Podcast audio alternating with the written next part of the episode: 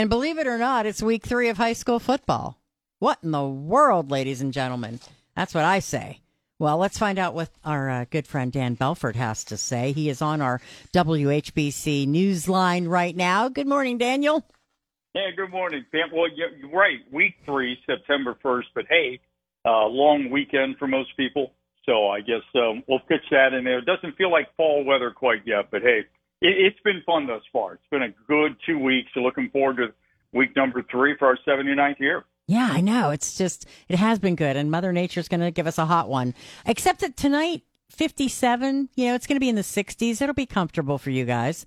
I yeah, think. not like we're layering yet or anything, but uh, we'll be okay. We'll survive up in the booth tonight. We'll see what happens. I think so. All right. Speaking of that, you guys are headed to uh, Louisville tonight. Tell me about this game uh, as the Leopards host Northwest.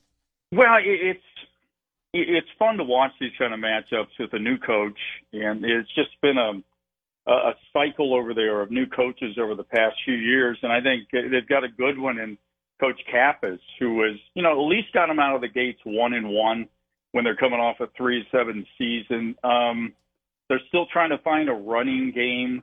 Uh, week one was pretty uh, decimated on the offensive line in terms of productivity. Last week they improved. Their quarterback um, Owen Burrick is doing a nice job. He really is. Uh, 299 and, and a TD a week ago, uh, two weeks ago, 156 last week. He's found the end zone a few times, but he's also you know thrown it to the other uniforms too. So it's all part of the um, the growing process. I think what they have to be encouraged by with Northwest coming to town last week, they pitched a shutout on the road at Zanesville, who is not one of their better teams, but not a bad team. And anytime you go on the road, you pitch a shutout and come away with a win, uh, you got to be pretty happy about that. Of course, John DeMarco is going home uh, to where he spent so many years as a defensive coordinator and as a head coach over at Louisville, and and they're having their growing pains too. We knew coming out of the gates there there was growth that needed to happen on their offensive line that, that attributes a lot to the 0 2 start they've had thus far because they they lost everybody up front, and then you lose your leading rusher in the county, uh, Baglia, who went over to to North Canton Hoover, who um, moved in over there. So a lot has been on the shoulders of their quarterback Chase Badger. He's done a great job, and they're going to have to continue to lean on him and maybe put him in the offensive spotlight a little more than they would like to until they find that balance. Overall, I think it's it's a wonderful matchup over in Leopard country we haven't been over there for a few years ourselves on the radio, so we're excited to be back over. Yeah, two schools with uh, big traditions, so that should be a lot of fun. All right, we have uh, our uh, AultCare YouTube game of the week, and we've got Euclid at Perry. What do we know about uh, Euclid coming in to see the Perry Panthers?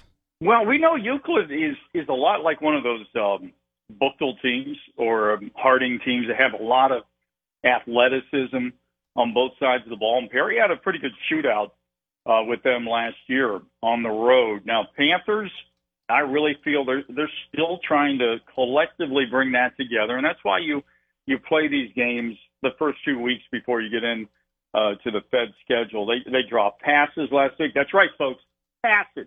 dropped a couple of passes. All right, you're making and, that up. no, well, it could be. It could be just somebody doing a, a viral thing. I don't know. But uh, they scored on their opening drive, and this has been kind of the, the the characteristic here recently. They scored on their opening drive. They had a good defensive stand, and then the the, the wing T went flat from there on out, and um, they they had, really had a battle against St. V, who was a good program, and they lost a really close one. They um, I know they dropped a punt that led to a St. V um, touchdown. I know there were a couple of passes that people I talked to said were were touchdowns that they dropped, and they just made mistakes in terms of putting it on the turf and and, and penalties. So they've got to pick that up. That wing T's got a burn clock. They've got to get back to that point where they're doing 40 to 50 carries a game. So their offense, in many ways, is their defense, and they should come away with a win.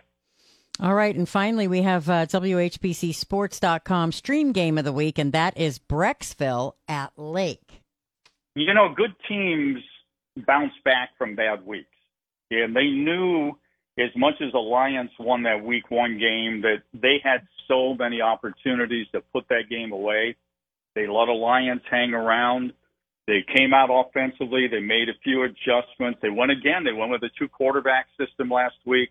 They took their best skill kid who plays everywhere on both sides of the ball, Nate Baker, and put him in the backfield as a tailback. And he scored a couple times, put up some big numbers. Defense gave up more points than I thought they would because this is a defense last year that just not, not yield a lot throughout the season. And Boardman posted 31 on him, so there's still work to do uh, on that side of the ball. The team tonight, Brecksville, is a little down. They're they're two and zero oh coming in. They're learning and growing from a team that struggled last year, and they've showed big play capability. Where Lake has to be very wary, as a lot of that big play capability has been over the top.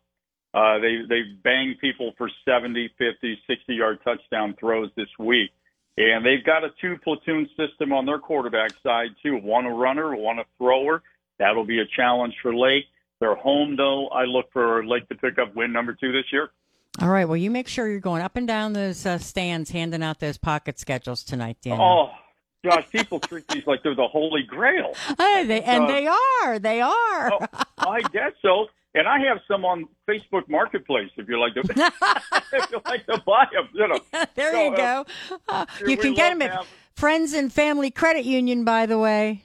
Right? Yeah, all three locations. All three. People are just knocking on the windows saying, you know, open up. All I want a pocket schedule. That's you know? it. We love it. That's it. And we're gladly giving them out. All right. Well, you have a great game tonight. Thank you, sir. You. Are thank you. Have a good weekend.